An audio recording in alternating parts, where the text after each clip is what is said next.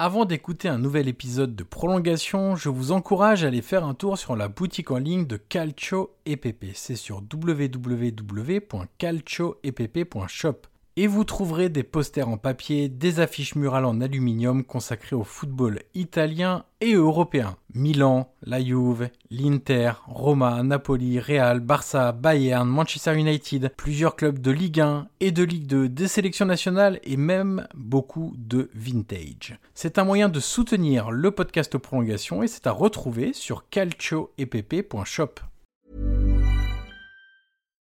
Millions of people have lost weight with personalized plans from Noom, like Evan, who can't stand salads and still lost 50 pounds.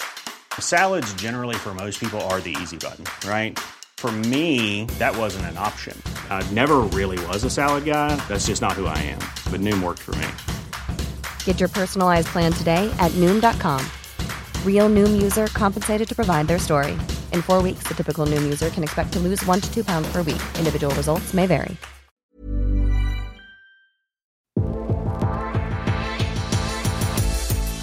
Bonjour à tous, je suis Johan Crochet, journaliste et podcasteur, et je vous souhaite la bienvenue pour un nouvel épisode de Prolongation. Prolongation est un podcast d'entretien où je rencontre des acteurs du football pour vous faire découvrir et pour décoder leur métier. L'idée est de donner des clés pour mieux comprendre le football avec ceux qui le font.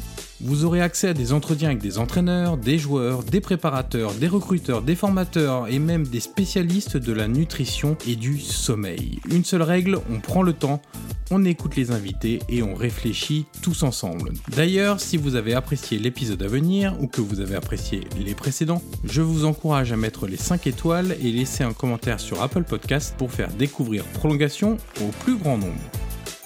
Aujourd'hui, je reçois Boubacar Koulibaly, président du club francilien de l'association amicale et sportive de Sarcelles. Avec lui, nous avons évoqué le quotidien du club de Sarcelles, son budget, ses éducateurs, ses valeurs, l'identité de jeu prônée, ainsi que les difficultés d'un club amateur en 2022. Nous sommes également revenus sur le partenariat avec le club d'Offenheim, le rôle social du club dans la ville de Sarcelles, l'exemple Riyad Mahrez, la gestion des parents toujours plus difficile et les rapports avec les clubs professionnels. Voilà pour le résumé, il est temps maintenant de laisser la place à cette conversation avec Boubacar Koulibaly. Bonjour Boubacar Koulibaly et bienvenue dans le podcast Prolongation. Bonjour Johan.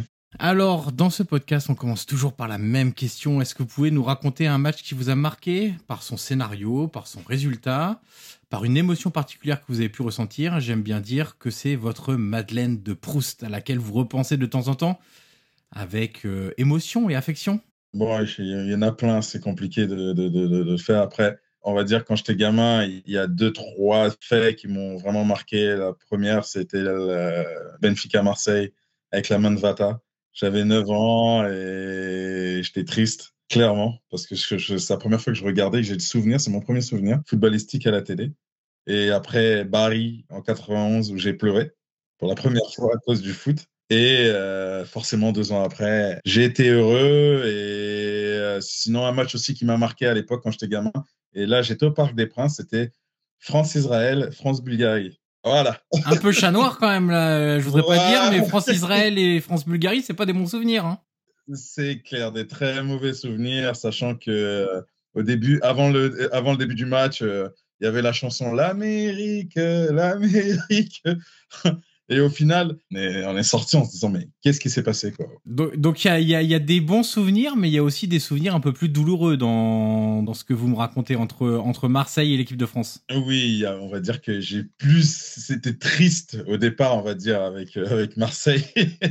et après j'ai été quelques fois heureux. Bon, ça a été rare malheureusement, mais euh, en fait oui, l'Olympique de Marseille c'est ce qui me procure le plus d'émotions, euh, clairement depuis 30 ans, euh, j'ai dû rater euh, peut-être 1% des matchs. Euh, je, m'organise pour pouvoir voir les matchs, je m'organise pour aller au vélodrome. Je vu, pourtant j'habite à Paris, mais j'ai fait mes études pas très loin à Montpellier pour être le plus proche possible. J'allais voir tous les matchs.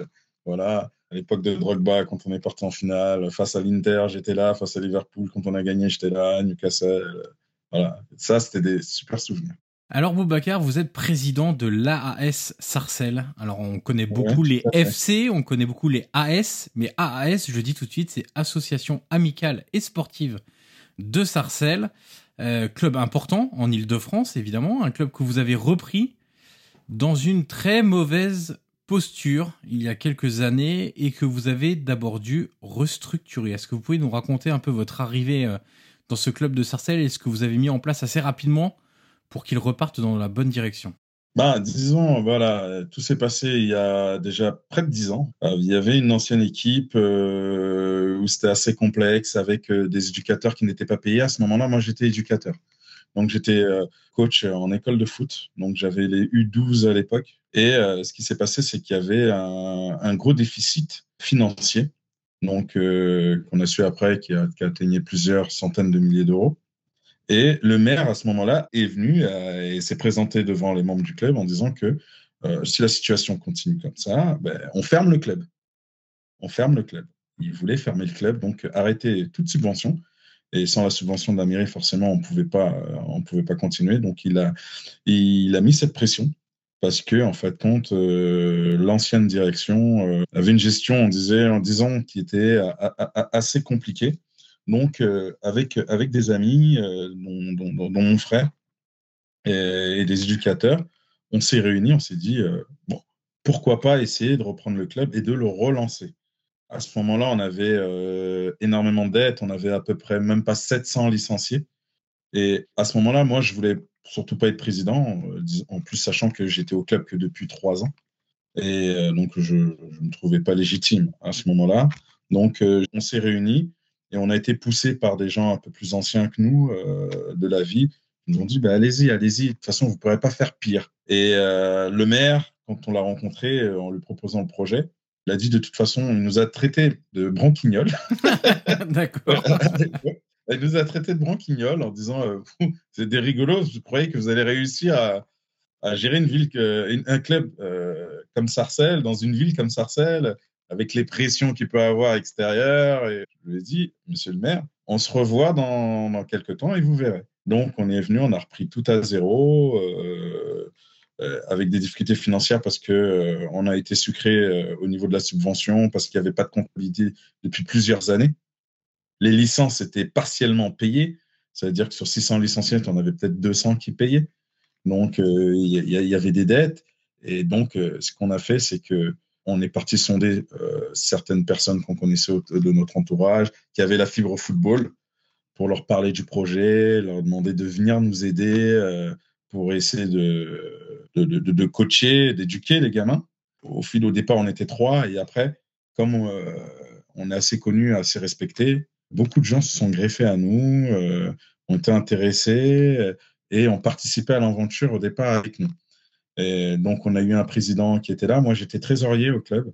J'étais trésorier, mais indirectement, c'est moi qui gérais, entre guillemets. Voilà, je faisais office de trésorier président, mais officiellement, j'étais trésorier en 2012. Et petit à petit, petit à petit, en restructurant tout simplement, ça veut dire en donnant un planning concret, en mettant des responsables par catégorie, en débutant, en mettant responsables, des gens visibles avec qui les parents peuvent discuter, parler, en signant un, partenariat avec la marque Patrick pour habiller les gamins. Voilà, parce que pour nous, c'était très important. Et c'était, très low cost, hein, donc euh, c'était pas très cher. Donc au moins, les gamins, ils avaient la fierté d'être habillés avec euh, un équipement euh, complet, avec le, le sigle ASS. Petit à petit, on a gagné 50 licenciés, 100 licenciés, 150 licenciés. Et en parallèle, on montait de division. Ça veut dire que toutes nos équipes étaient en district et petit à petit, on, a fait des montées consécutives pour arriver au plus haut niveau régional. Et arriver au plus haut niveau régional, petit à petit, on commençait à avoir une très bonne réputation dans les villes alentours. Et donc, on a énormément de gens qui viennent de, l'extérieur, qui viennent chez nous, euh, dans les villes limitrophes, même beaucoup plus éloignées, parce qu'ils ils ont entendu la qualité de notre travail, euh, où on travaille beaucoup sur le jeu, le jeu depuis longtemps le jeu, c'est important. Nous, euh, ce qu'on méprise avant tout, c'est les jeux, c'est les tactiques défensives. Nous, on veut vraiment jouer l'offensive, le jeu par le jeu, et pousser les gamins à réfléchir par le jeu. Et petit à petit, on, a un joueur qui partait à Clairefontaine, après puis deux, puis trois, puis quatre euh, par génération, ce qui est énorme. Sur 18 à 20 qui sont pris une année, on a eu 20% qui venaient de Sarcelles sur toutes les deux France, ce qui est énorme. Et donc, ça, nous a aidé dans notre réputation. Et jusqu'à ce que le summum, c'était la génération 2006. On en a 13 qui sont partis en, centre de formation. Voilà. L'année dernière, on en a 13 qui ont signé en centre de formation.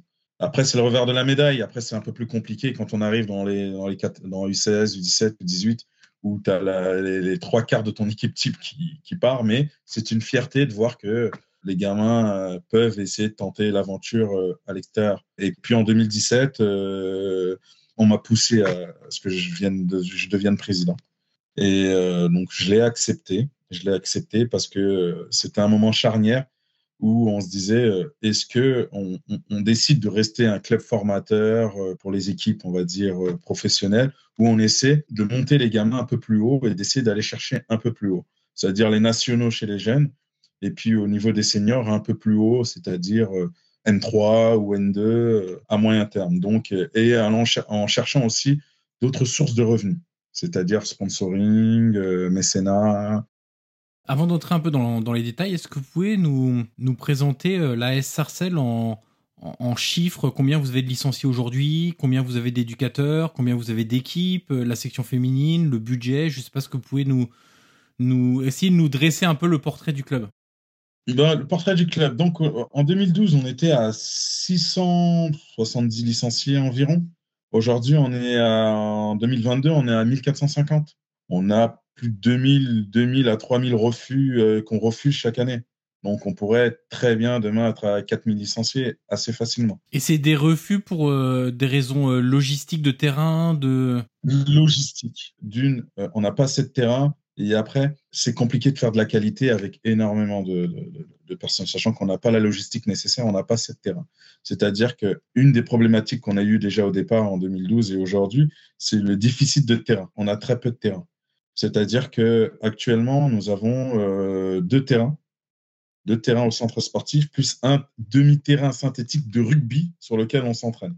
Et on a un terrain euh, un peu plus éloigné euh, de la ville, et on n'a pas tous les créneaux qui est partagé forcément avec l'UNSS, les écoles et d'autres clubs de la ville. Donc euh, voilà, donc c'est pour ça. Ça, c'est un, cheval de bataille, c'est d'augmenter notre capacité d'accueil pour permettre euh, de multiplier les entraînements déjà pour ceux qu'on a déjà au club, mais euh, également essayer d'en accueillir d'autres, mais sachant qu'il faudra forcément plafonner à un moment donné parce que pour faire de la qualité, on ne on peut pas le faire avec énormément de personnes.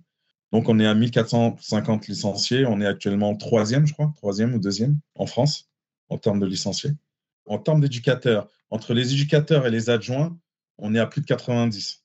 Et on, avec les bénévoles, parce qu'on a certains qui nous aident et qui ne sont pas forcément éducateurs, on a une vingtaine euh, qui se greffent, on est à plus d'une centaine. Et on marche beaucoup en binôme.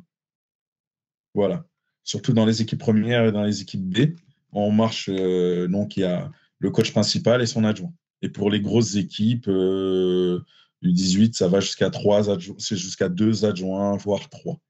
Voilà. On a aussi également euh, des, entraîneurs de gardiens. On a quatre entraîneurs de gardiens qui sont diplômés également, donc qui font des spécifiques gardiens pour euh, toutes les catégories, pour les gardiens euh, des petits aux plus grands. On a aussi des préparateurs physiques. On a trois préparateurs physiques, dont une dédiée aux féminines. Voilà. Parce qu'en parallèle, dans les 1450, on a, plus, on a 230 filles. Voilà, 230 filles, on est dans je pense qu'en France, on doit être euh, dans le top 5, hein, clairement, en nombre de, licenciés filles. Et sur combien de niveaux? On a sur tous les niveaux, ça veut dire qu'on a euh, deux équipes seniors, une en R1, une en, R3, et on a les U19 nationaux. Ça, c'est notre fierté d'avoir les U19 NAS. Il y a 18 équipes en France, euh, pardon, 24 équipes, on en fait partie. Voilà. Là, on est, on est pour l'instant deuxième sur la poule de maintien. Euh, derrière euh, euh, le Havre, devant le LOSC et le RC Strasbourg. Donc, et le stade de Reims, on est devant pour l'instant. Là, on se déplace au Havre pour le maintien et il nous manque un point pour se maintenir sur les deux derniers matchs. Et voilà. Et donc, voilà, c'est une des fiertés parce qu'il y a quasiment que des clubs pro. On est l'un des clubs, seuls clubs amateurs. Après, le revers de la médaille, c'est que tout le monde veut recruter nos joueuses. Ça, c'est un problème. Mais bon, après, on est content. J'ai vu qu'il y avait une, une jeune joueuse là qui était partie euh, au Paris Saint-Germain, c'est ça? Oui. ça, c'est une sacrée reconnaissance aussi. Hein. C'est une sacrée reconnaissance. Euh, on va pas dire le contraire. On est, il y a une fierté de voir qu'elle signe. Voilà. Après, c'est triste parce que on la voit partir. Mais bon, après, euh, on espère qu'elle réussira et que on sait qu'en général, quand ils partent, nos joueurs, ils, sont fiers de représenter leur club, mais aussi Sarcelles. Et souvent, ils reviennent et c'est ce qui, c'est ce qui est beau. Ils sont fiers d'être sarcellois parce qu'il y, a malgré tout une forte identité sarcelloise. Il y a beaucoup de choses, euh, ministère amer, les, les, trucs comme ça, voilà. Et donc, il y a une forte culture sarcelloise. Et Sarcelles a une, véritable aura euh, dans le nord de, la région parisienne. On parle souvent et, majoritairement, et c'est bien normal, de, terrain, de l'aspect terrain avec les clubs amateurs, mais aussi une très grande euh, responsabilité sociale qui parfois est même démesurée euh, pour vous, en tout cas, parce qu'on demande souvent aux, clubs amateurs de se substituer à l'État et aux institutions en matière d'éducation, en matière de, de protection sociale, d'apprentissage, de développement humain, etc. Comment vous intervenez à, à, la SS Sarcelles euh, à ce niveau-là? Euh, Comment vous mettez la balance entre l'importance du terrain, évidemment, qui est un peu le juge de paix pour faire venir des, des, gamins, etc. Et aussi le côté éducation, importance sociale, leur faire découvrir des choses, stimuler leur curiosité, la créativité, mais aussi les aider au quotidien, etc. etc. Ce qu'on essaie de faire déjà au, départ, c'est que c'est assez compliqué. Il y a un contexte où, euh, voilà, euh, Sarcelles reste quand même une ville de banlieue, où les gamins aiment traîner, quelquefois ou pas. Donc, euh, nous, c'est en leur disant, quand on arrive à Sarcelles, c'est déjà attirer les gamins, leur dire qu'au foot, au moins, tu traîneras pas dans le quartier, et voilà, et que tu feras autre chose. Ça veut dire que tu vas te vider l'esprit et tu penseras pas à faire, entre guillemets, des conneries. Donc, quand ils arrivent au club, on leur dit, le club, c'est le club. On est en vase clos et ici, il y a des règles à respecter. L'objectif, c'était déjà de leur mettre des règles. C'est-à-dire, quand on arrive, il y a un éducateur, il y a un adulte, on dit bonjour. Voilà. Donc, ça passe par là, déjà. Tout ce respect-là, c'est-à-dire, quand il y a un papier par terre, tu le vois autour du terrain, tu le ramasses, tu le jettes. Voilà, c'est vraiment euh, cet aspect éducatif. Voilà, on va pas se substituer à l'éducation des parents, mais on essaie de les aider à avoir une certaine éducation et avoir une certaine correction, même vis-à-vis et, ce respect. Voilà, parce que on leur dit le club, c'est comme tu es à l'école, c'est que tu respectes le club, tu respectes l'institution. C'est-à-dire qu'on a beaucoup d'échanges avec les parents. Les coachs ont énormément d'échanges avec les parents. C'est-à-dire quand un gamin a des difficultés au niveau scolaire, on veut le savoir. Certains coachs, tout le monde ne le fait pas, mais on, essaie de le voir. C'est si on peut voir les bulletins pour voir pourquoi tu as eu ce comportement-là, voilà. Ben, si tu as ce comportement-là, ben, on va te priver pendant une semaine, deux semaines. De, tu viendras pas au foot. Voilà. On veut pas de ce, genre de comportement. L'objectif, avant tout, c'est l'école. L'école, c'est le plus important. L'école, c'est le plus important. Moi, justement, ce matin, j'ai vu le maire. Justement, on, voulait aller plus loin, c'est-à-dire en, en, mettant en place des structures de, d'aide éducative, scolaire plutôt, au sein du club, parce qu'on a certains éducateurs qui sont diplômés, euh, ou d'autres, même de l'extérieur, qui peuvent venir aider aussi les gamins qui peuvent être en difficulté également, parce que nous, on met énormément l'accent sur l'école. L'école reste le plus important. Parce que ce qu'on a l'impression de voir aujourd'hui, c'est que les parents essaient de plus miser sur le football aujourd'hui que sur l'école. Alors que non. On leur répète tout le temps, tout le temps, que la base, c'est l'école. Parce que même si vous allez en centre de formation, votre fils, il a peut-être 3, 4, 5% de chance de passer pro. Et s'il passe pro, il a peut-être 1, 2% de réussir une vraie carrière. Parce que on en a eu beaucoup qui ont été pros, mais c'est pas pour autant que c'est pas compliqué financièrement derrière. Et le plus important, c'est que l'école, l'école, c'est l'école, euh, voilà, ça t'aide pour toute la vie. Le football, ce sera pas le cas. Et c'est ce qu'on répète inlassablement, tout le temps, tout le temps, tout le temps, tout le temps. Et euh, c'est pas simple parce qu'on n'est pas forcément aidé que ce qu'ils voyaient à la télé ou dans les journaux ou par les professionnels, entre guillemets. Mais pour nous, ce discours, il est très important. Nous, il y a Riyad qui est venu mercredi, Riyad Mahrez qui est venu mercredi, qui a fait ce genre de discours en disant aussi que, voilà, les enfants, continuez. Vivez votre rêve, mais voilà, c'est pas le plus important. L'école, c'est important. Voilà. Tout le monde ne peut pas réussir. Moi, je me suis battu, je me suis battu parce que je voulais vivre mon rêve.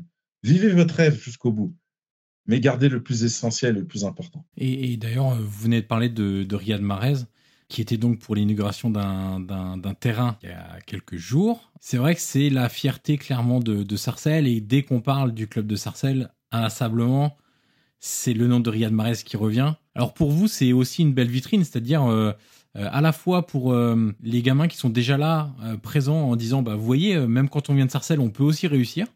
C'est le fameux espèce d'ascenseur social qu'on nous vend sans arrêt en disant c'est pas parce qu'on est dans un territoire qui connaît des difficultés qu'on est forcément voué à l'échec ou à, ou à tout ça. Et la preuve en est avec Riyad. Et puis c'est aussi pour attirer, euh, vous, vous disiez, monter en gamme, monter en compétences, etc.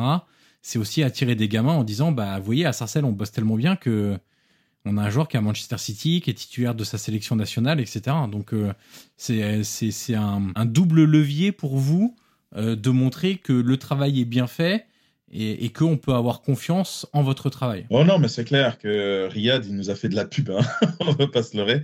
Euh, moi, j'ai même eu des appels de, gens qui venaient d'Algérie ou du Sénégal en me disant Ouais, je vais venir faire mes études en France euh, et je voudrais bien signer au club de Riyad Mahrez. Je reçu des appels d'Italie aussi en disant ça et, c'était drôle. Moi, je trouvais ça, je trouvais ça marrant. Et c'est clair que c'est une fierté parce que Riyad, il est, il est resté à Sarcelles jusqu'à l'âge de 18 ans. C'est hyper rare dans le football. C'est très rare. Et quelqu'un qui est resté jusqu'à 18 ans et qui a fait une carrière comme Riyad, il n'y en a pas beaucoup. Il y en a. Hein. Euh, N'Golo Kanté est dans le même cas. Euh, Wissam Ben Yedder est dans le même cas. Il y en a quelques-uns qui n'ont pas fait de centre de formation et qui ont, réussi à, à, être pro. Et c'est vrai que Riyad, quand tu le voyais à 13-14 ans, il n'était pas destiné à être pro, mais il avait la mentalité. Il a eu la mentalité et moi, j'ai encore le souvenir, euh, à chaque fois, j'en ai parlé à, un journaliste du, du, Guardian qui était venu faire un reportage à Sarcelles pour Riyad. Je lui ai dit, moi, j'aurais toujours le souvenir qu'en 2009, mon frère me parlait à chaque fois, me avec Riyad, euh, mon petit frère, en me disant, Riyad, il arrivera au niveau de Messi, Cristiano Ronaldo. J'ai dit, mais arrête, il est encore à Sarcelles, tu me parles de Messi, Cristiano Ronaldo. Il a 18 ans. Il a dit non.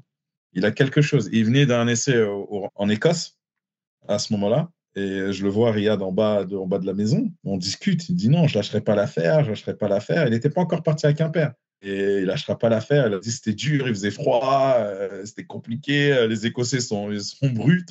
Et mon frère me dit tu vas voir, il a la mentalité. Il a dit j'en ai rarement vu des gens comme ça, je n'ai même jamais vu. Il a dit tu verras. Il a dit on en reparlera. Et puis euh, ça n'a pas raté. Et parce que il a vraiment, il avait, c'est vrai, il avait une mentalité. Riyad on a rarement vu des gamins comme ça. Il avait la mentalité. Il avait toujours le ballon. Il voulait. Ça veut dire que s'il réussissait pas quelque chose, il s'entraînait tout le temps, tout le temps pour réussir le geste technique. Tout le temps, tout le temps, tout seul. Ou avec d'autres. Allez, venez, on va jouer. Il essayait et voilà. il voulait, il voulait et voilà. Euh, vous demandez à Riyad, dans la mesure du possible évidemment, d'intervenir auprès de, vos gamins pour justement faire des retours d'expérience, pour leur, leur partager un peu cette, cet état d'esprit-là qui est indispensable aujourd'hui dans, dans, la réussite Disons qu'au départ, c'était plus facile quand il était au Havre ou première saison à Leicester. On va dire que c'était plus facile. Il venait beaucoup plus souvent. Après, non, c'est hyper compliqué parce qu'il est très pris. Au-delà de Manchester City, c'est le fait qu'il soit aussi euh, le capitaine des Fennecs. Donc, euh, dès qu'il arrive, euh, c'est la folie. Voilà, c'est la folie, donc c'est compliqué pour lui. Et je comprends. Ça veut dire qu'il est toujours obligé de passer à Cognito, à appeler au dernier moment. C'est pas facile. Mais quand il est là, il essaie d'être le plus dispo possible, mais c'est pas facile pour lui. Mais il nous a promis qu'il essaierait de prendre plus de temps, parce que c'est vrai que ces dernières années, c'était compliqué. Il n'avait pas trop de temps entre City et, les sélections, mais il, euh, il, est venu déjà il il y a un peu plus d'un mois. Au moment de Pâques, il était venu. Pourtant, on n'avait pas forcément communiqué. Il y a plus de 2000 personnes qui sont arrivées. et il a, il a aimé cette ferveur. Et les gamins, et, euh, voilà, ils veulent être comme lui. En fait, le fait que rien que sa présence, on lui a dit, rien que sa présence, ça motive tout le monde. Ça motive les gamins. Ils se disent, je peux faire comme lui. Voilà, je peux être comme lui. Et voilà, le fait qu'il est venu, ça a reboosté. Tous les gamins, ça les a reboostés, clairement. Voilà. Et il a dit qu'il essaierait de venir beaucoup plus souvent. Voilà, là, il est revenu une deuxième fois et il reviendra encore. Voilà. parce que c'est vrai que c'est pas simple pour lui quand tu es une star algérienne. Euh, au-delà d'être un joueur de City, c'est surtout être la star des fenêtres. c'est clair. Et euh, c'est vrai que l'été dernier, à la fin de, à la fin de l'Euro, quand, euh, quand, la France a été s'était fait éliminer par la Suisse, il est venu avec N'Golo Kanté. Parce qu'il est très ami avec N'Golo pour jouer au tennis, parce qu'il vient souvent, quelquefois incognito, il passe sur le terrain, mais pour jouer au tennis, Et ils ont fait un match et quelqu'un a partagé sur les réseaux sociaux une heure après, pourtant il était 21 h hein. une heure après, tu as eu, euh, je sais pas combien de personnes qui ont débarqué. Voilà, il, reste, c'est quelqu'un quand même de très, c'est quelqu'un de gentil et humble, et il a dit qu'il essaiera de transmettre au maximum, et qu'il a des projets justement sociaux euh, au niveau de Sarcelles, et qu'il va s'investir euh, le plus possible, et c'est ce qui est bien. Alors, outre Riyad Mahrez, vous allez maintenant être aussi connu pour un partenariat avec le club allemand d'Offenheim. Euh, qui a oh fait ouais, mais... ouais mais qui a c'est clair qui a fait grand bruit mine de rien parce que parce que c'est pas forcément hyper courant qu'un club euh, du top 5 européen enfin du top 4 en l'occurrence euh, en dehors de la France s'intéresse à des clubs amateurs en France à ce point-là au point de passer des partenariats est-ce que vous pouvez nous parler un peu de des contours de, du partenariat qui est pas simplement un, un partenariat sportif ou technique mais vous avez beaucoup communiqué aussi sur euh, des ondes. Voilà, exactement. Voilà. Donc, en fait, quand c'est un partenariat, en fait, compte qu'on a signé vraiment très récemment. On discutait depuis euh, quand même pas mal de semaines à ce sujet-là. Euh, ça a commencé le jour où on a, on a eu un gamin qui a signé justement le petit Sekou. Sekou Doucouré, c'est ça, en 2005 Voilà, qui a signé donc à Offenheim qui aurait pu même signer en Italie parce qu'il y avait l'Atalanta qui était intéressé également et qui est parti euh, chez Offenheim parce que maintenant c'est devenu à la mode. Le, championnat allemand est devenu à la mode euh, chez les jeunes. Euh, et en fait, compte, de là, nous, on était, à ce moment-là, nous, on était partenaire du Paris Saint-Germain depuis qui est le partenariat qui s'est arrêté de l'été 2021, qui a débuté en 2015. Pendant six ans, on était partenaire du Paris Saint-Germain avec Torcy. On était les deux seuls clubs qui était partenaire avec le Paris Saint-Germain, qui a décidé d'arrêter le, partenariat. Mais à juste titre, parce que de toute façon, ce partenariat, entre guillemets, je ne veux pas dire qu'il ne nous a rien apporté, mais euh, il n'a pas apporté euh, les choses qui étaient escomptées au départ. Au final, quand le petit Seco a, signé en Allemagne, nous, donc forcément, on a rencontré un dirigeant d'Offenheim qui, se posait la question en se disant, voilà, mais en France, euh, on vous regarde toujours votre centre de formation, on ne comprend pas comment ça se passe. Parce qu'à ce moment-là, il y avait Nkunku qui explosait, euh, Moussa Diaby qui explosait, euh, le Bayern a acheté le, jeune du Paris Saint-Germain. ils se disaient, mais ils ne comprenaient pas. À croire que ça tombait, dans, tombait de partout comme de la pluie et tout. Et nous, on dit, mais non, nous, on travaille correctement. Nous, actuellement, bah, de la génération d'après ces on a tant qui signent pro, tant qui signent pro, euh, qui sont dans tel club, qui sont dans tel club. Et donc, euh, de fil en aiguille, ils se sont intéressés. Nous, on est parti voir là-bas comment ça se passait. On a discuté avec les dirigeants. Euh, juste, d'abord, c'était par rapport à ces. Pas, on ne parlait pas du tout de partenariat à ce moment-là.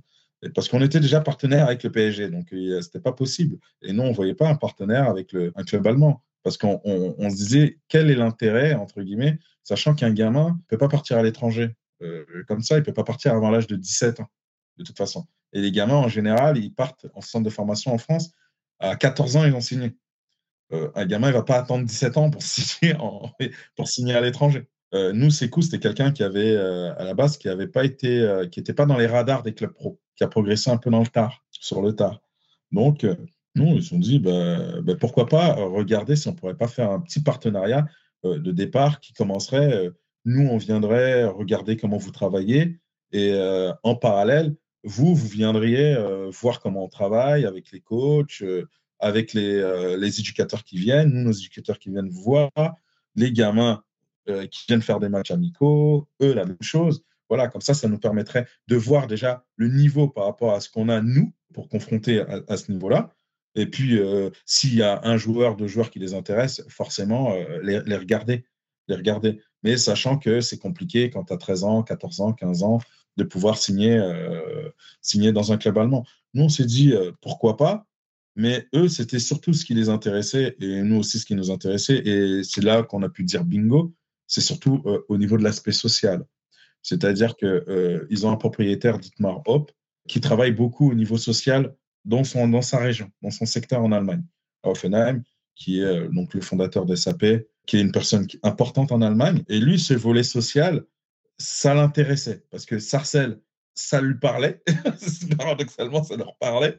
Ça leur parlait. Je passe pour les, beaux, les bonnes choses ou les mauvaises choses. c'est ça. Et voilà, ça leur parlait. Donc, eux, c'était aussi, c'était aussi surtout développer le football, mais à travers un volet social. C'est-à-dire qu'il n'y a pas que le foot, mais il y a l'école derrière. Pourquoi pas leur faire découvrir des langues étrangères? Parce qu'ils ils savent qu'il y a un déficit en France sur l'apprentissage des langues, que ce soit de l'anglais, euh, l'allemand. Voilà, donc c'est poussé aussi à cet apprentissage-là. Dites-moi, qui est un des cofondateurs d'SAP, donc euh, une boîte euh, informatique, c'est pourquoi pas aussi aider aussi à développer aussi le volet informatique, les gamins, les développer à ce niveau-là. Au-delà de ça, leur donner une vision aussi sociale et un développement autre aussi que le football. Voilà, c'est aussi ça. C'est leur faire découvrir cette technologie parce que Offenheim travaille énormément avec leur la technologie. Voilà, ils ont une grande cage, je ne me rappelle jamais du nom, j'arrive jamais à le retenir, où euh, moi je suis allé, je, l'ai testé. Euh, voilà, et nous on était comme des fous quand on l'a on testé. Et c'est pourquoi pas aussi vous le, vous montrer, que les gamins puissent aussi l'essayer également. Voilà. Nous, on va aller euh, début juillet et les gamins vont pouvoir aussi euh, l'essayer, le tester.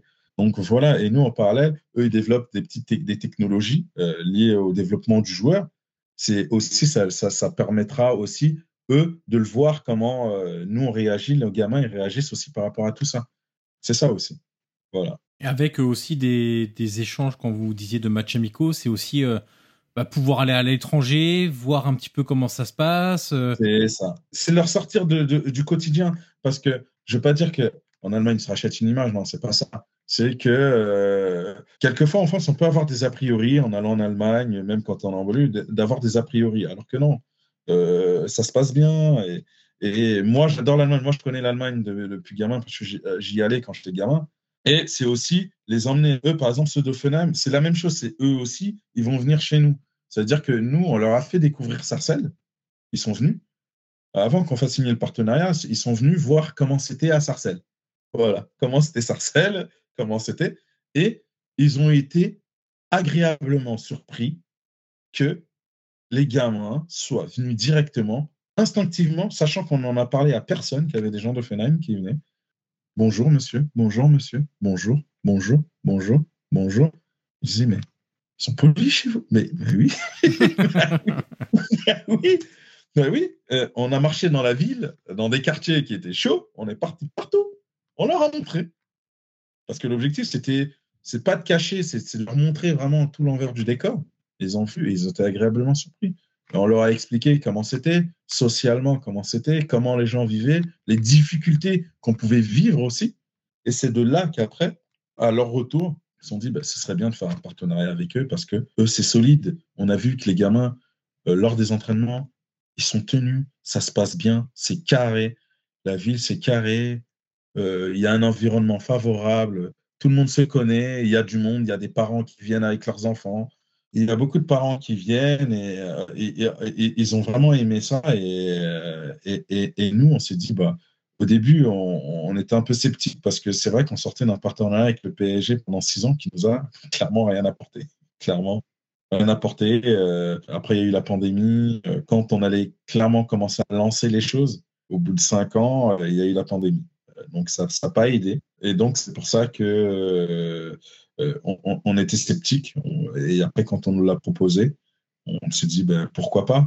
Après, ça commence doucement par rapport à des petits échanges. Et après, ils regardent quand même comment, la manière dont ça va évoluer, hein, c'est clair.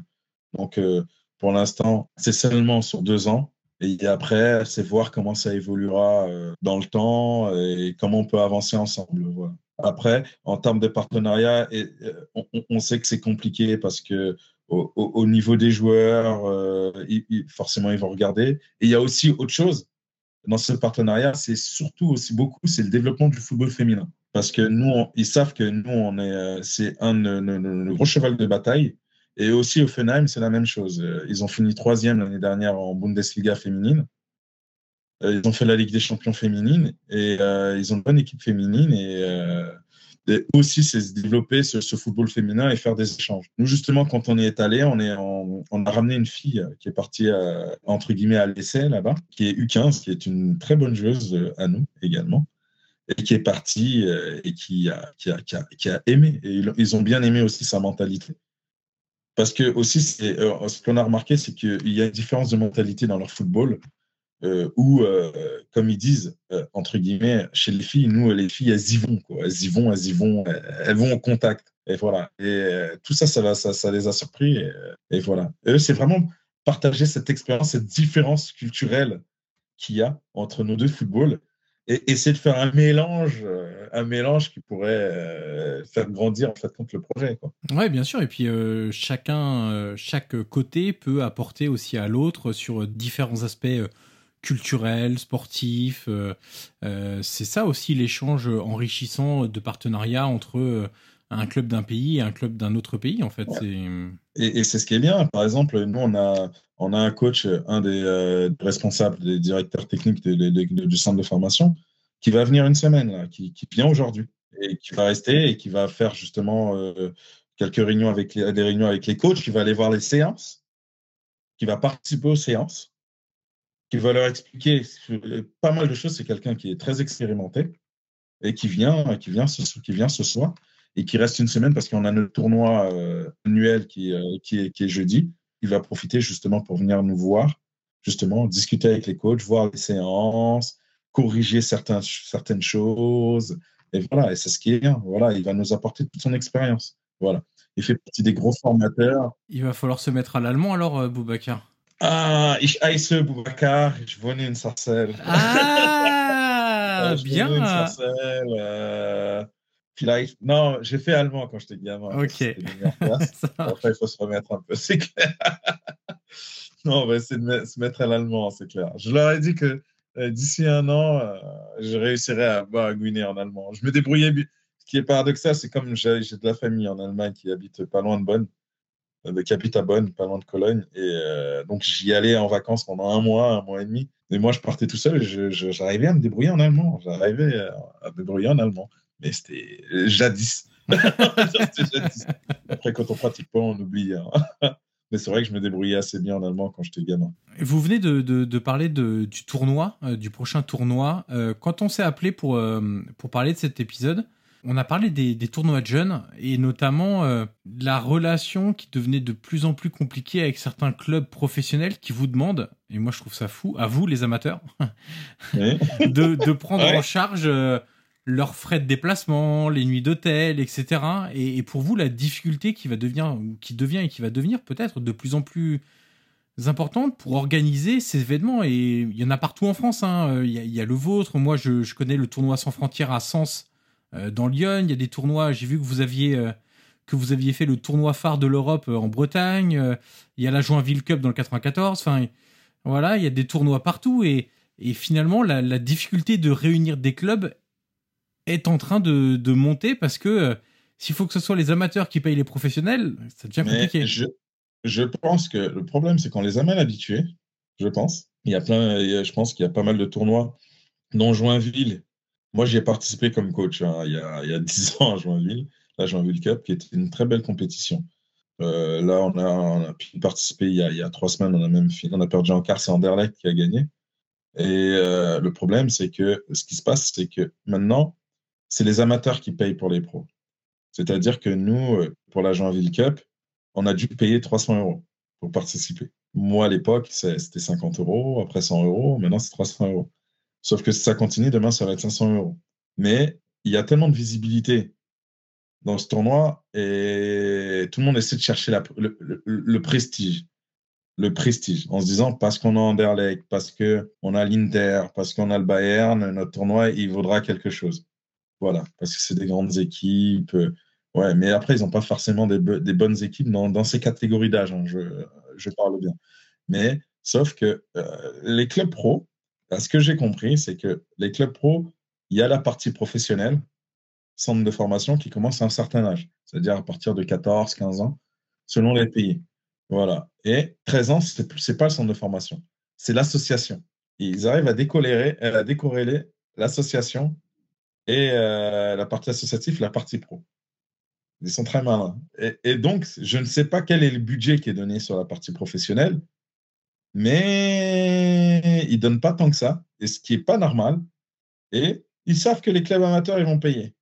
Donc, ils ne euh, se prennent pas la tête. Ils se disent, moi, je m'appelle le Sporting, euh, je m'appelle euh, Liverpool. Heureusement que tout le monde n'est pas dans ce cas-là. Il y en a prennent en charge les frais. Ils demandent juste à la rigueur l'hébergement. Je peux comprendre, il n'y a pas de souci. OK. Nous, on a des clubs comme Nancy qui se débrouillent par eux-mêmes. Ils ont dit non, nous, c'est juste l'hébergement, il n'y a pas de souci. Est-ce que vous pouvez nous héberger? Même si c'est laissé les parents, donc, euh, nous, c'est déjà arrivé qu'on les ait hébergés chez, les parents, il n'y a, pas de souci, c'est très bien passé. Nancy, ils ont été corrects. Mais par exemple, on a eu Angers qui nous, qui nous ont dit non une semaine avant le début du tournoi en disant on n'a pas de budget. On n'a pas de budget, ils ne veulent pas nous payer, ils ne veulent pas nous donner. Voilà. Peut-être c'est parce que euh, président a décidé de vendre son club pour 80, 85 millions d'euros. non, je trouve ça dommage parce que euh, au final, tous viennent du monde amateur et je trouve que séparer le monde pro, amateur, euh, moi, pour moi, on devrait faire une grosse fête. Il y a de l'argent dans les clubs professionnels. Ça leur, en plus des déplacements, ça coûte 3 4 000 euros. C'est rien, c'est rien. Ou pour certains, 1000 euros, 1500 euros, c'est rien du tout. Et c'est vivre les gamins de leur club euh, pour qu'ils vivent une belle expérience. Et c'est dommage qu'ils ne mettent pas la main à la poche. Mais bon, euh, après, malheureusement, en, club amateur, les clubs amateurs, ils veulent avoir une visibilité et faire la fête. C'est plus facile de le faire quand tu as, une grande équipe et d'avoir du monde que quand tu n'as pas, pas un grand club. Euh, c'est clair. Nous, dans notre tournoi, on a réussi euh, à avoir. On a Offenheim comme club pro, on a Nancy et on a eu réussi à avoir le Sporting de Lisbonne. Mais voilà, il a fallu aussi Voilà. Ouais, c'est sûr. C'est compliqué, effectivement. C'est compliqué. Voilà. Mais euh, c'est là sur, sur, lequel on va travailler sur une vraie réflexion à ce niveau-là pour pousser, entre guillemets, à ce que ce soit les clubs pro qui viennent, qui aient envie de participer à ce genre de tournoi. Voilà. Parce que pour eux, entre guillemets, ça peut être que bénéfique pour eux parce que c'est une vitrine, entre guillemets. Ils peuvent voir les gamins en direct live, quoi. Ils n'ont pas besoin d'envoyer leur recruteur, ils voient les gamins. Et donc voilà, c'est vrai qu'à la Joinville Cup, il y avait peut-être autant de recruteurs que de parents. franchement, c'est pas ce qu'on aime. Hein. Moi, c'est pas ce que j'aime, mais bon. Donc, donc, donc voilà. Et c'est dommage qu'il y en a qui se transforment en pseudo-recruteurs, agents. La plaie, comme je dis, la plaie du football. Ça, ça, devient compliqué de gérer les, les abords du terrain Hey, it's Paige DeSorbo from Giggly Squad. High quality fashion without the price tag. Say hello to Quince. I'm snagging high-end essentials like cozy cashmere sweaters, sleek leather jackets, fine jewelry, and so much more. With Quince being 50 to 80% less than similar brands. And they partner with factories that prioritize safe, ethical, and responsible manufacturing. I love that. Luxury quality within reach. Go to quince.com slash style to get free shipping and 365 day returns on your next order. Quince.com slash style. Non? C'est compliqué parce que ce qui est compliqué, c'est que voilà, les parents vivent les rêves de, de, de leurs enfants. Donc, euh, ils rêvent que leurs enfants soient professionnels. Et il y a pas mal de gens externes qui, qui leur vendent du rêve, qui leur vendent du rêve qui leur dit euh, le club ne fera rien pour ton, ton gamin, euh, viens avec moi, t'inquiète pas, moi j'ai des contacts à tel endroit, je connais tel endroit, je connais. Alors que les trois quarts, 90%, ils connaissent rien du tout, ils connaissent personne. Voilà, c'est des intermédiaires, d'intermédiaires, d'intermédiaires. Et le problème, c'est qu'ils vendent du rêve aux parents. Et après, quand tu as des gens qui peuvent être dans la précarité, on leur dit euh, T'inquiète pas, je peux avoir 5 000 euros, 10 000 euros, je peux le faire signer à tel endroit. Ben, les parents, ils vrillent. voilà. Après, je peux pas leur en vouloir. C'est compliqué. On essaie de faire la chasse aux agents. Chaque année, on essaie de sensibiliser les parents en faisant des réunions, en leur disant voilà, faites attention, euh, en leur disant ne signez pas d'agents, sachant que les agents, c'est pas obligatoire. Même pas, c'est interdit à un certain âge. Il n'y a pas à avoir d'agent et tout. Et que nous, dans le club, on a tous les éléments pour vous aider, pour vous accompagner. Voilà, parce que nous, on les connaît. On connaît les clubs, les clubs, ils travaillent avec nous. Et le partenariat qu'on a signé au FNM, c'est aussi pour leur montrer qu'il y a aussi des clubs professionnels qui nous font, qui nous font confiance également. Voilà. Donc, parce qu'ils louent notre qualité de travail.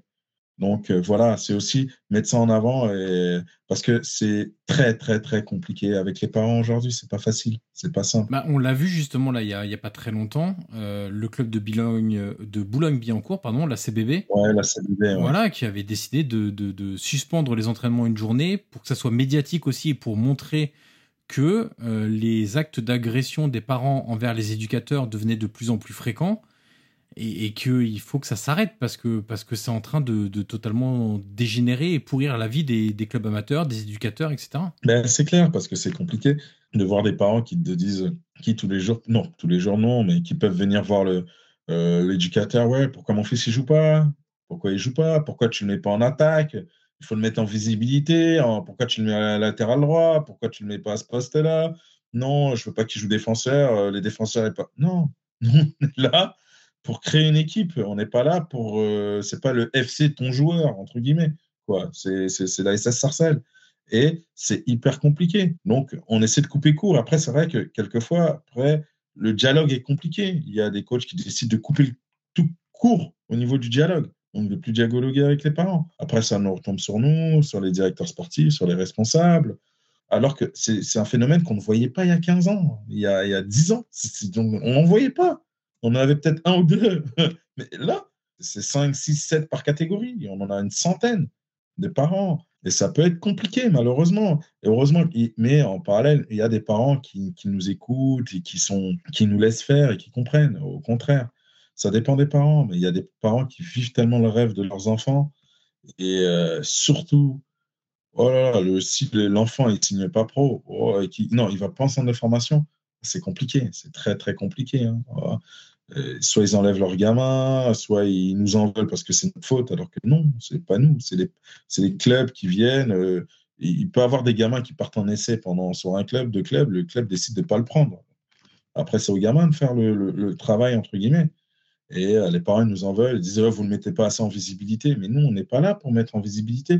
Nous, on ne cherche pas à être une vitrine. Il y a des clubs qui font ça en région parisienne, qui, eux, c'est leur, eux, ont décidé de, je ne veux pas dire créer un business parce que ce n'est pas un business, mais de, de, de, faire ça. Nous, non, non ce n'est pas notre objectif. Notre objectif, c'est de faire grandir le club et que les gamins grandissent au sein du club. Voilà. Et participent à un collectif. Nous, et il y a des clubs en région parisienne, eux, leur objectif, c'est d'être une vitrine pour les clubs professionnels et ils le font très bien, tant mieux pour eux. Mais nous, on a une autre philosophie et c'est ce qu'on leur explique aux parents. Voilà. Nous, Sarcelles, c'est l'objectif, c'est de faire monter l'équipe euh, en, en, 18, en 17 NAS, en 19 NAS et les seniors au niveau national. Voilà. Et c'est de leur expliquer tout ça. C'est pas simple. C'est pas simple. Et même pour les enfants, hein, même pour les gamins. Hein. Les gamins, ils rêvent d'être footballeurs. Et après, pas pour les bonnes raisons aussi. C'est toujours ça. C'est toujours ça le problème. Mais après, c'est quasiment une situation intenable parce que comment leur en vouloir, entre guillemets? Euh, Parce que euh, quand on vient, alors c'est pas le cas de tous, mais quand on est dans des territoires euh, où il peut y avoir une situation sociale qui fait qu'il y a beaucoup de familles qui sont dépendantes aussi de l'avenir de leurs enfants, qui essayent de les pousser pour sortir la famille d'un quotidien qui est pas toujours très, très simple, des familles qui sont en difficulté, des, des parents qui cumulent des petits boulots, il y en a qui sont au chômage, il y en a qui sont en situation monoparentale avec plusieurs enfants. Et, le petit garçon qui joue au foot, bah, c'est un espoir pour eux en fait. Quand vous dites euh, euh, euh, ils, vivent le rêve, ou ils rêvent, je sais plus quelle formule vous avez utilisée, ils vivent le rêve de leur enfant, mais, mais parce que l'espoir en fait, et là, l'espoir, c'est tout pour, pour beaucoup de, familles.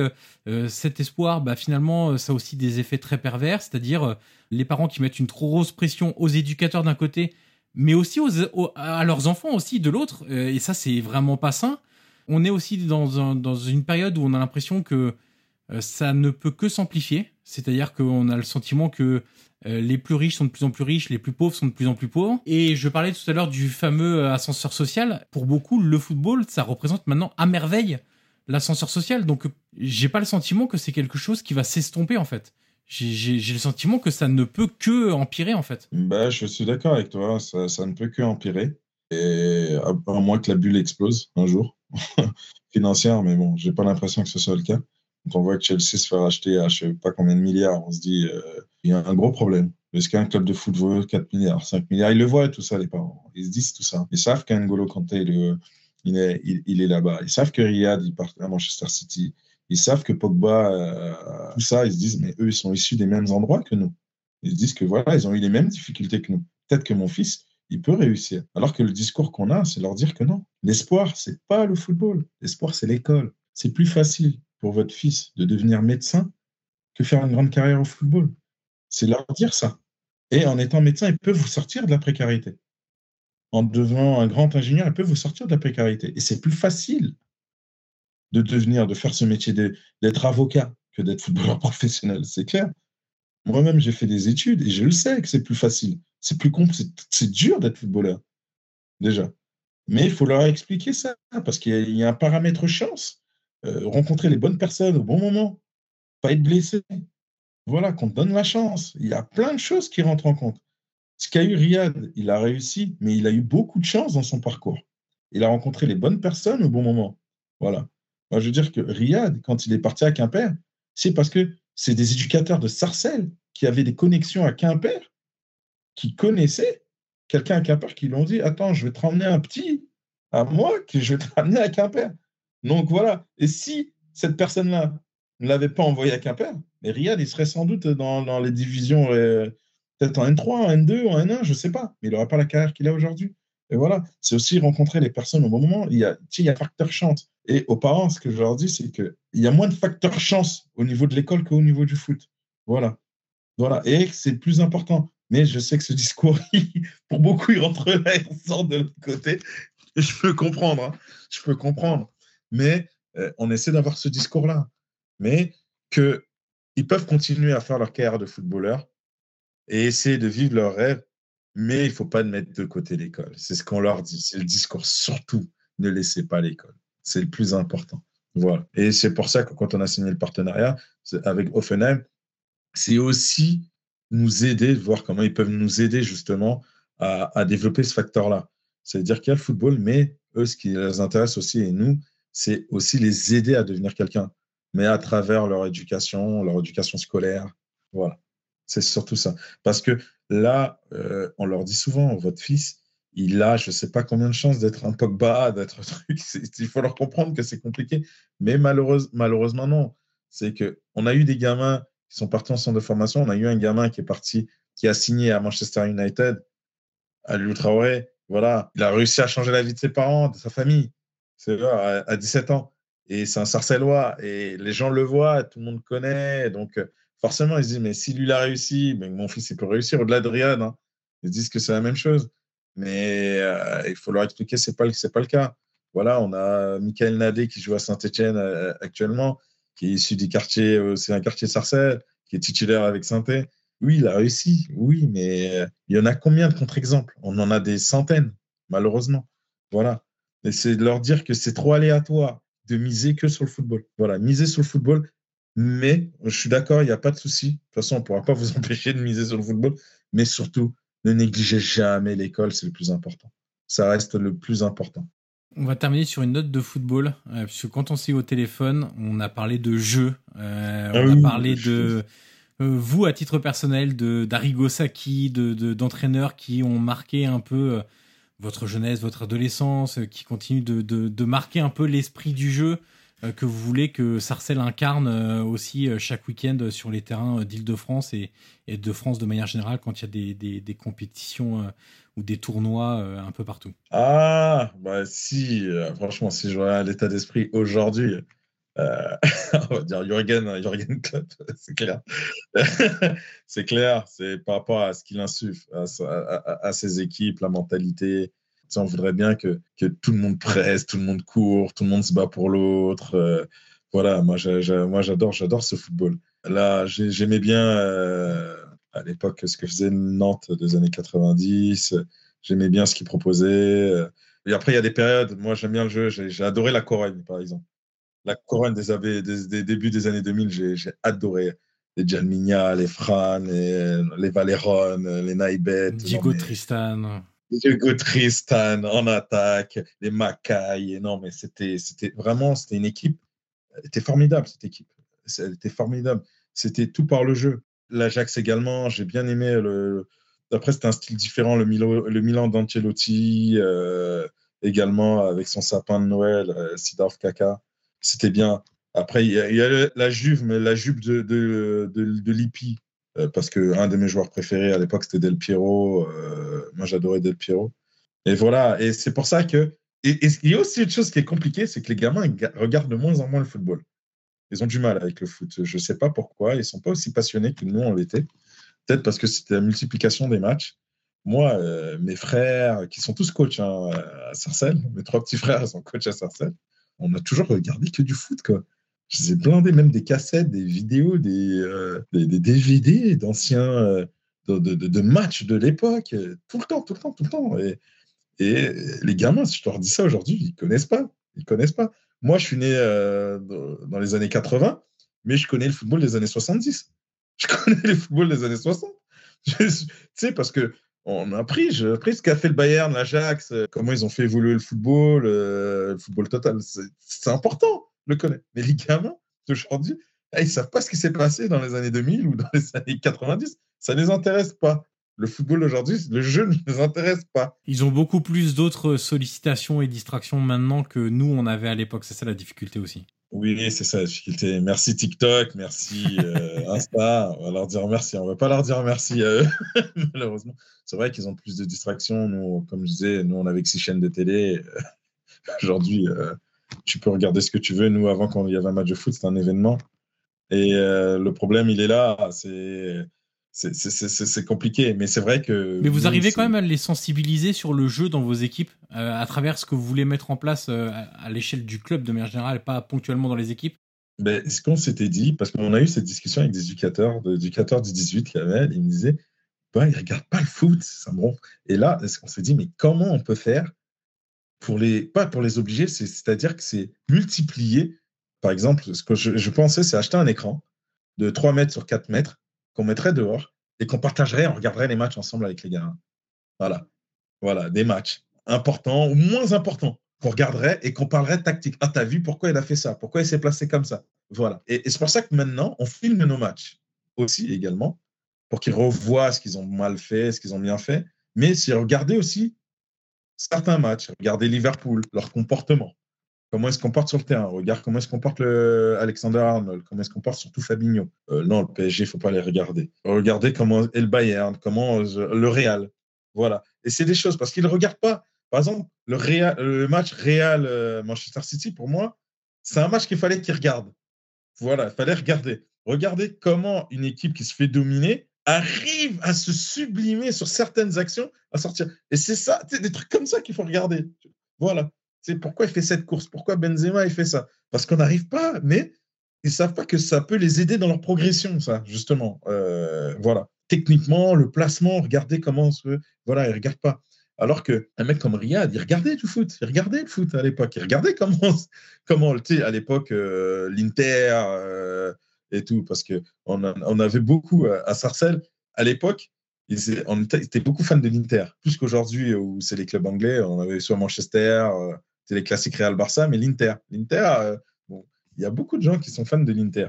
À l'époque, parce qu'il y a eu Ronaldo, euh, après il y a eu Adriano, il y a eu Zlatan, et il y a eu PES aussi qui a joué aussi, où l'Inter était l'équipe la plus forte. Euh, en fait, quand ils regardaient les déplacements, regarde comment ils se déplacent, voilà. Et Riyad, par exemple, il regardait beaucoup, et ça aide dans la progression des joueurs.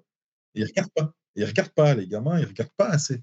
Et donc, c'est un vrai projet, ça, de d'acheter un grand écran et. Ah oui, oui, j'ai regardé, je me suis renseigné. Un grand écran, j'en ai vu un de 4 mètres sur 3 mètres qu'on mettrait et qu'on mettrait des matchs. Regardez comment ils se déplacent, regardez. Euh, allez, on va regarder des vidéos, on mettra. Allez, YouTube, les meilleures actions de Lewandowski. Voilà, voilà, regarde comment il se déplace, attaquant. Voilà. Parce qu'on a du mal avec les neufs. On a du mal à, former des vrais buteurs aujourd'hui. On a du mal à former des bons latéraux et des bons vrais buteurs. On a vraiment des difficultés à ce niveau-là. Je ne parle pas des créateurs des 10 on, forme des très bons ailiers, des très bons récupérateurs, des défenseurs centraux. Oui, on a. Voilà, on a, mais des latéraux et des 10 et des avançants, on a, on a du mal. Et justement, en voyant les déplacements des attaquants, surtout, c'est compliqué. Et c'est voir comment ils se déplacent, comment ils demandent le ballon, on regarde dans les intervalles, comment ils regardent. Voilà, c'est ce qu'on veut leur montrer. Et ouais, non, mais c'est un vrai projet, ça, par contre. Ça, c'est un vrai projet parce que voilà, c'est important qu'ils développent leur culture football pour qu'ils puissent développer aussi leur propre QI football. Parce que euh, moi, pour moi, c'est hyper, hyper important. Je suis très porté QI football, clairement. Le déplacement, comme mon frère d'ailleurs, qui est le directeur technique euh, du club, qui est très porté QI football. C'est important. Et on trouve que il est important que les gamins cherchent cette réflexion, cette réflexion. Au-delà de ce qu'on leur apprend, il faut qu'ils apprennent aussi par eux-mêmes. Voilà. On arrive au bout de l'entretien Boubacar et la dernière question est toujours la même pour tous mes invités. Qui aimeriez-vous entendre à mon micro dans les prochaines semaines? Est-ce que vous avez une recommandation d'invité pour moi? Une recommandation? Ah, Est-ce que j'ai une recommandation? Pas forcément de recommandation je voudrais bien entendre, après pas forcément de recommandation, un joueur qui est passé du monde pro au monde amateur, quoi. Du monde professionnel au monde amateur parce qu'il n'a pas eu le choix. Donc pour une question de pas eu le choix, vous, entendez euh, niveau? Le, monde pro s'est fermé, euh, fermé à lui. Voilà, et il a dû euh, repartir vers le monde amateur. Quelle différence il a? Est-ce que ça a été difficile pour lui de, de passer d'un monde où tu es chouchouté, où tu es un monde où tu dois ramener tes affaires, tu dois faire tout toi-même. Euh, voilà, je sais que ça peut être compliqué pour eux. Et, que nous, par exemple, on a eu quelqu'un qui était à Valenciennes, qui faisait une bonne carrière, qui jouait la montée même en Ligue 1 avec Valenciennes récemment. Et à un moment donné, tout s'est arrêté. Tout s'est arrêté. Il est revenu chez nous à l'entraînement et ça n'a pas été facile pour lui. Ça a été compliqué. Pourtant, aujourd'hui, il n'a que 25 ans. Il a que 25 ans et pourtant, à 18 ans, il a joué son premier match pro à 18 ans. Il a une soixantaine de matchs en Ligue 2. Euh, voilà, et, c'est compliqué pour lui. Il est de la génération à Lucas Touzard et euh, était formé avec lui. Et, et je sais que c'est compliqué et qu'il n'y a pas assez d'accompagnement pour ces gens-là. Et qu'il y en a qui peuvent tomber même en dépression. Voilà. Et, c'est, je pense que euh, ça peut être un bon axe, Après avoir cette personne, si j'ai, je, te fournirai le nom. Ok, ça marche, avec grand plaisir. Super. Merci beaucoup, Boubacar Koulibaly, pour cet entretien, pour votre, euh, votre temps, euh, très précieux évidemment, et puis bonne fin de saison à l'AS Sarcelles, en espérant que ça se passe bien, que ça progresse, que les les gamins prennent du plaisir, qu'ils n'oublient pas l'école, que les bulletins soient bons. On approche de la fin d'année. Il faut que les bulletins scolaires soient bons. Exactement. Très, important. Donc, euh, ben, moi, en tout cas, ce fut un plaisir. Et puis, euh, vous êtes le bienvenu à Sarcelles. Vous venez quand vous voulez. Ça marche. Avec plaisir. Avec grand plaisir. Merci beaucoup, Boubacar. À très vite. À bientôt. Allez, au revoir. Et voilà, c'est terminé. Merci d'avoir écouté cette conversation. Le podcast Prolongation est disponible sur l'ensemble des plateformes audio comme Apple Podcast, Google Podcast, Spotify et Deezer. N'hésitez pas à mettre les 5 étoiles sur Apple Podcast si vous avez apprécié le contenu de cette interview. C'est une étape très utile pour faire découvrir ce podcast au grand public. Vous pouvez également me suivre sur les réseaux sociaux et tous les liens sont dans la description de cet épisode. Je vous dis à très vite pour une nouvelle conversation autour du foot.